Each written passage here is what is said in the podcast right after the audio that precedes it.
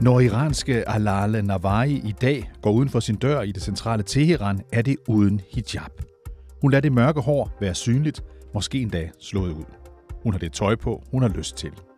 Og de blikke, der møder hende på gaden eller på arbejdspladsen, er helt anderledes end tidligere. Før var der skæve, måske endda onde blikke, men de er væk nu og erstattet af ny åbenhed.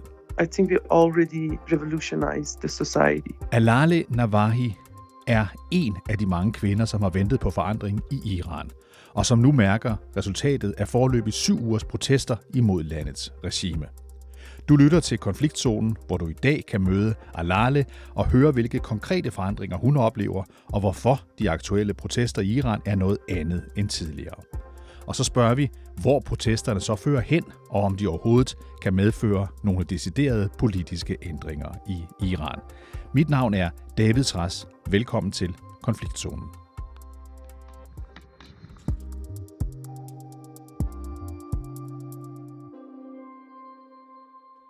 Her på øh, Konfliktzonen har vi talt med Alale Navahi over en sjældent tilgængelig internetforbindelse til Iran. Alale bor i Teheran, hvor hun til daglig arbejder med byplanlægning. Hun flyttede tilbage til Iran for syv år siden, efter at have boet i Norge i 15 år. Og det er der en særlig grund til, fortæller hun. You know, I like to spend my energy here. I feel that the energy here doesn't go to waste. Is I work a little bit with children, with the street children, and a little bit of like working in the south as well is working in places with not much service and uh, you know kind of underprivileged places. I like I feel happier to work in such places. In Norway, I felt like I'm just another brick in the wall. Alale fortæller, at hun føler, hun gør en større forskel i Iran, end hun for eksempel gjorde i Norge. Også selvom der åbenlyst er visse udfordringer ved at være i Iran. I know that a lot of my energy has been wasted only by fighting uh, for my place, you know, just because I'm a woman. Da Alale flyttede tilbage til Iran, blev hun med det samme mødt af reglen om, at kvinder skal bære hijab. The moment you come in, uh, you wear the hijab. It was the that was the rule, you know. So when you had to go out, you had to have the hijab. Hijaben, som er blevet et stærkt symbol i de landsdækkende protester i Iran. Protester, som kun er taget til i styrke siden den 16. september, hvor den kurdiske kvinde Masa Amini døde i politiets varetægt, angiveligt fordi hun ikke bar sin hijab korrekt.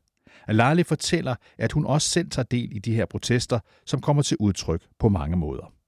You know, we have many different kinds of protests right now. Some protests are happening in the streets, some of them are happening in the universities, some of them are happening uh, inside the houses. You know, I, it's, you see protests in every sense of it these days. It's like just going outside the house without a scarf is a protest. Ligesom tusinder af kvinder i Iran har Alali Navahi taget sin hijab af i støtte til protesterne og imod regimet. Og hun er blevet overrasket over de reaktioner, hun har fået. I didn't expect the, the society the, you know, to be so open about it. You know, before, if we didn't have the hijab on and walked in the streets, we would get some funny looks here and there. But uh, these days, when you go out without a hijab, and I'm living in the very center of the city, so all kinds of um, schools of life are here, you know, uh, and, and, you know the traditional ones as well. But I don't see any bad looks. I don't see any funny looks. It seems like everybody has accepted it. Alale fortæller også, altså Alale oplever altså, at færre ser ned på de kvinder som hende, når de ikke bærer hijab. Og hun mener faktisk, at lige netop det er udtryk for en udvikling, der allerede var i gang i Iran, også før protesterne brød ud. maybe last decade people has been uh, people have been wearing the hijab in a much more looser way you know. So you just have a kind of like a scarf around but you usually have your hair out. But if you go to some official um, uh, um, buildings or uh, you know meetings uh, and stuff like that you would uh, wear a little bit tighter hijab mostly black and you know you would look more official you know. But now these days that's the protest uh, of not wearing the hijab outside. It's still the law, but uh, that you have to wear it. And if they catch you, you're gonna, I mean, they can grab you and they can send you to the to prison for it, but uh, they're not doing that anymore. They're not. Og når kvinder og mænd går på gaden i protest, så handler det først og fremmest om retten til selv at bestemme, at om man som kvinde vil bære hijab eller ej, og vende folk til synet, lyder det fra Alali Nawai. The fight is actually to make people used to women not wearing the hijab. So by not wearing the hijab, we're kind of making the society used to uh, the choice of women in their dressing. Den iranske protestbevægelse har som sagt været i gang i flere uger, og i den periode har den spredt sig til en række byer i flere af landets provinser. Alali fortæller, at hun har flere venner, som er blevet anholdt under demonstrationerne, og at hun har hørt flere historier om, hvad folk har oplevet i politiets varetægt. We've been hearing a lot of nasty stories, you know, a lot of um, rape, a lot of uh, mental torture, a lot of beatings, you know, uh, yeah, whatever you can imagine. Tusinder er blevet arresteret under de her protester.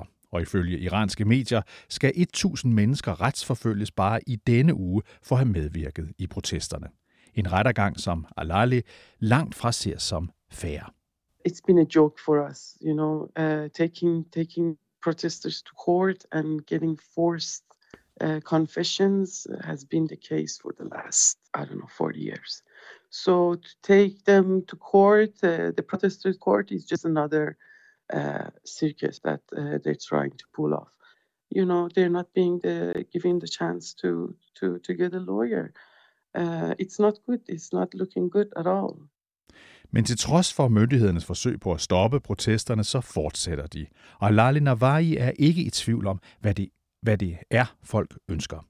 The one thing that everybody is going out for is not wanting the, the system or this regime that we've been having for the last 40 years. Ifølge Alali er iranerne mere end klar til forandring. Og selvom hun ikke havde forventet, at Aminis død ville føre til den udvikling, vi ser lige nu, så giver det god mening for hende. We all thought, okay, this is just another protest because we've been having protests recently every year, and none of them went forward, you know. And we just thought this is just going to be another protest. But the more people came out from all over the country, you know, it was just amazing. We were all amazed by this. Um, no, nobody expected it to happen. But that's what I mean. The society was ready for it. You know, the society was both in the level of consciousness and in the material way, the economic way, was ready to protest against this system. Alali fortæller, at hun og hendes omgangskreds indimellem tager sig selv i at drømme om, hvordan Iran kan komme til at se ud i fremtiden. And when all this started, we started to talk to each other and we were like, but how is it going to look like? You know, without this, we, we've never imagined it, you know? And that's something that's very interesting these days because together we sit and uh, sometimes at night and we just imagine how it's going to be you know, without this regime and without this, all these suppressions, and and it's beautiful. Men problemet er, at det lige nu er svært at se et alternativ til præstestyrets regime. Det er, der er ifølge Alali brug for et alternativ. We need the elite, the political elite, to come in and uh, start introducing uh, the alternative you know to to kind of now is the time for giving it a direction because the force is there you know there's this matrix of unity and uh, kindness you know that was not that i haven't been experiencing that in in the city for the last 10 years maybe i can say you know after the 88 movement. It's it's happening here and everybody can feel it. This force is there and it's very ready for it. Og til spørgsmålet om hun selv er klar til at gå på gaden og protestere, lyder det sådan her. Uh, yes, uh, it's apparently it's going to be some more protest coming up, uh, and yeah, yeah, yeah, yeah. I think it's uh, it's our duty to the more they see us, so just our existence over there is just uh, enough for them. Fortalte altså Alali Nawai, som konfliktzonen har talt med tirsdag.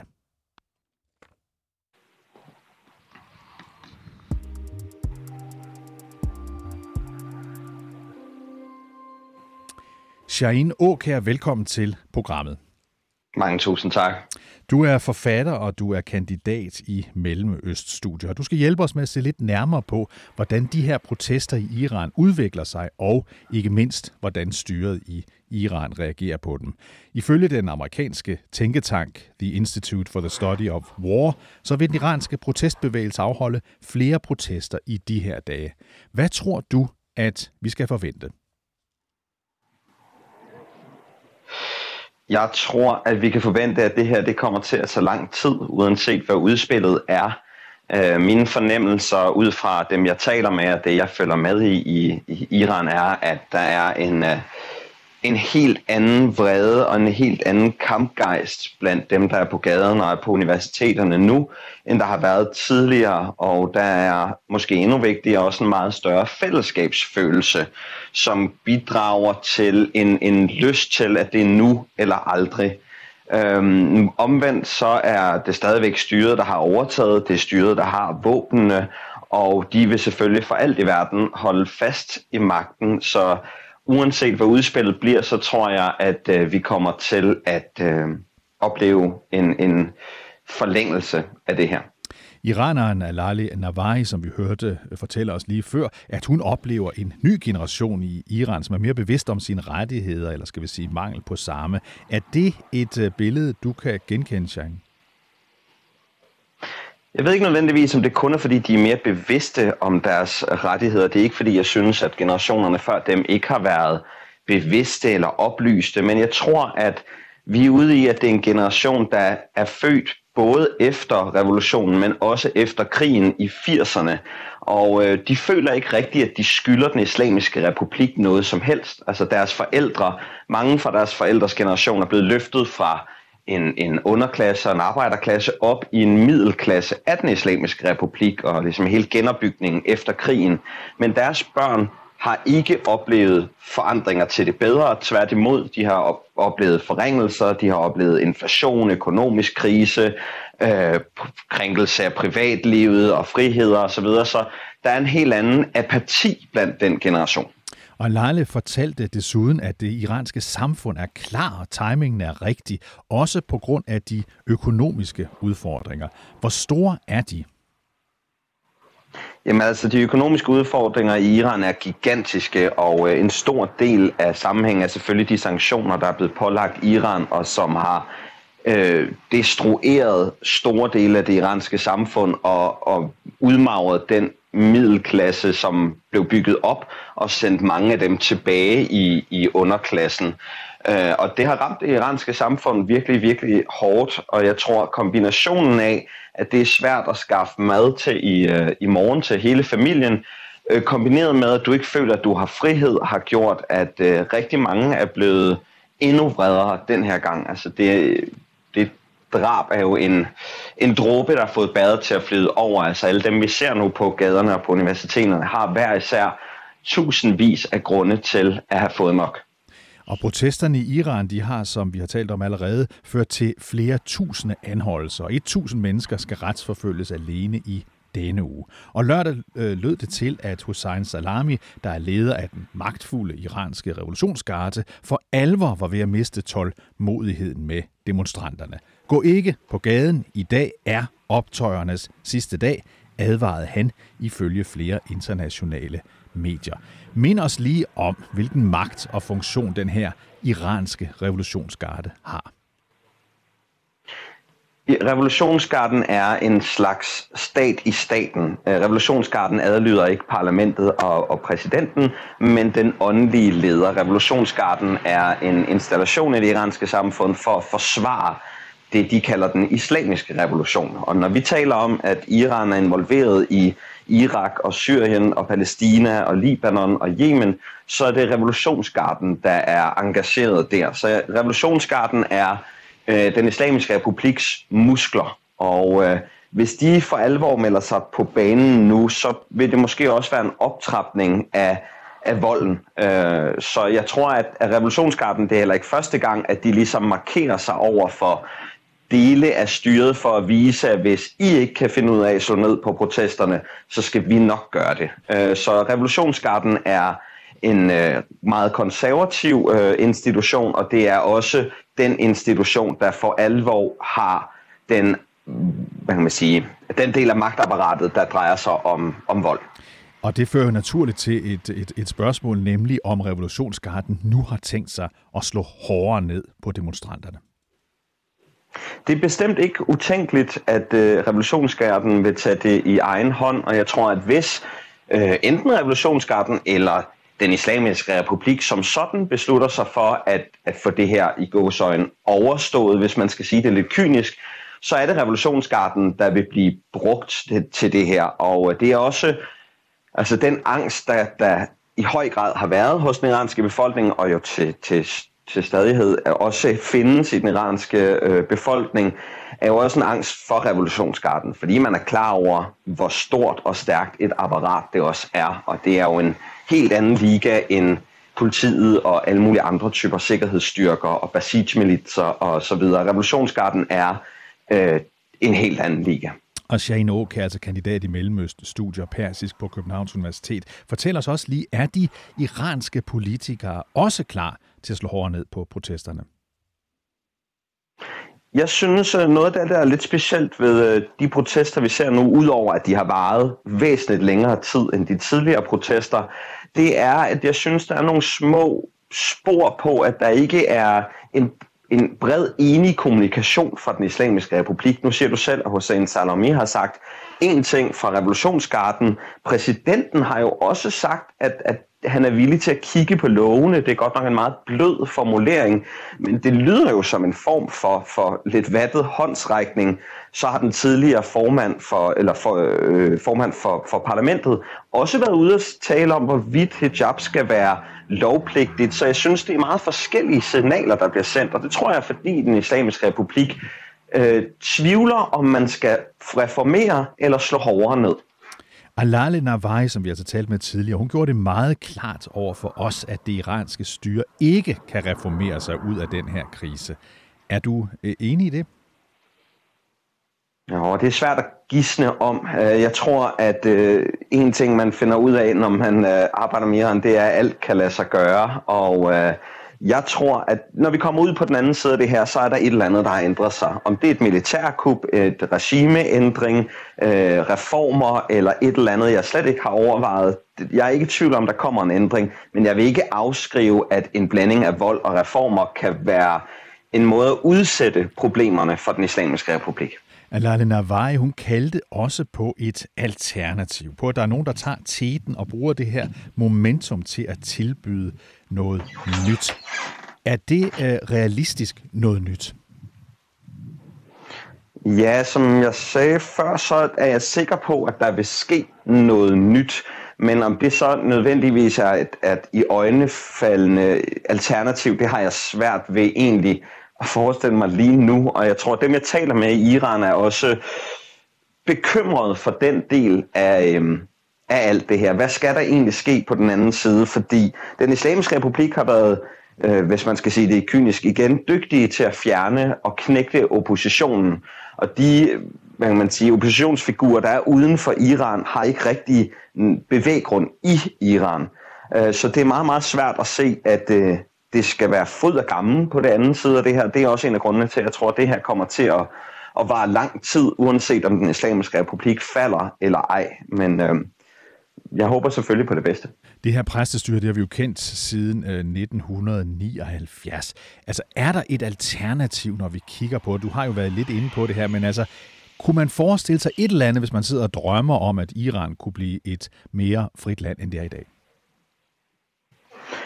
Jeg tror, man kan sige, altså det, man kan jo sammenligne det med, med revolutionen i 1979, hvor der var mange forskellige mennesker på gaden, og øh, venstrefløjen var, var noget nær lige så stor som den islamistiske fløj. Og der var heller ikke som sådan en, en samlet idé om, hvad man skulle, når man havde væltet Shahen. Øh, så fik den ene fløj ligesom kuppet den anden ud, og jeg tror også, at, at det er en mulighed den her gang, øh, men, men jeg synes ikke, der er, der er ikke et oplagt alternativ, og øh, det er meget, meget spændende og øh, også angstprovokerende at følge med i. Så din vurdering, overordnet vurdering er i virkeligheden, som jeg hører dig, det er, at der er større mulighed, chance for, at det eksisterende styre reformerer sig en lille smule, end at der kommer et egentligt alternativ. Jeg tror, alle muligheder er oppe. Jeg tror, at øh, man kan sige, det er desværre heller ikke kun i iranernes hænder, det her. Der er selvfølgelig masser af interesser udefra, og jeg ved, der er også rigtig mange, der frygter en en borgerkrig, eller at øh, andre regionalmagter er interesseret i en balkanisering af Iran. Så jeg tror også, der er en enorm angst for, at det her ikke kun er iranernes hænder. Jeg er sikker på, at øh, de fleste iranere drømmer om, at det er dem selv, der får lov at bestemme, hvad det er for et land, de får på den anden side af de her protester. Og øh, jeg kender folk, der, der ønsker, at den islamiske republik bliver stående. Jeg kender folk, der har lyst til reformer. Jeg, har lyst til, jeg kender folk, der, der har lyst til, til demokrati og øh, alle mulige afskygninger af en fremtid for Iran. Så det er enormt svært at sætte fingeren på og kunne pege på, hvad, hvad er det, vi ser ude i, i horisonten. Øh, der er desværre, og også ja, på godt og ondt, er der rigtig mange muligheder. Tusind tak, Shahin Åkær, for at du var med os. Selv tak. God dag. I lige måde. Du er kandidat i Mellemøst-studier, persisk på Københavns Universitet, og i øvrigt medredaktør på altomiran.dk.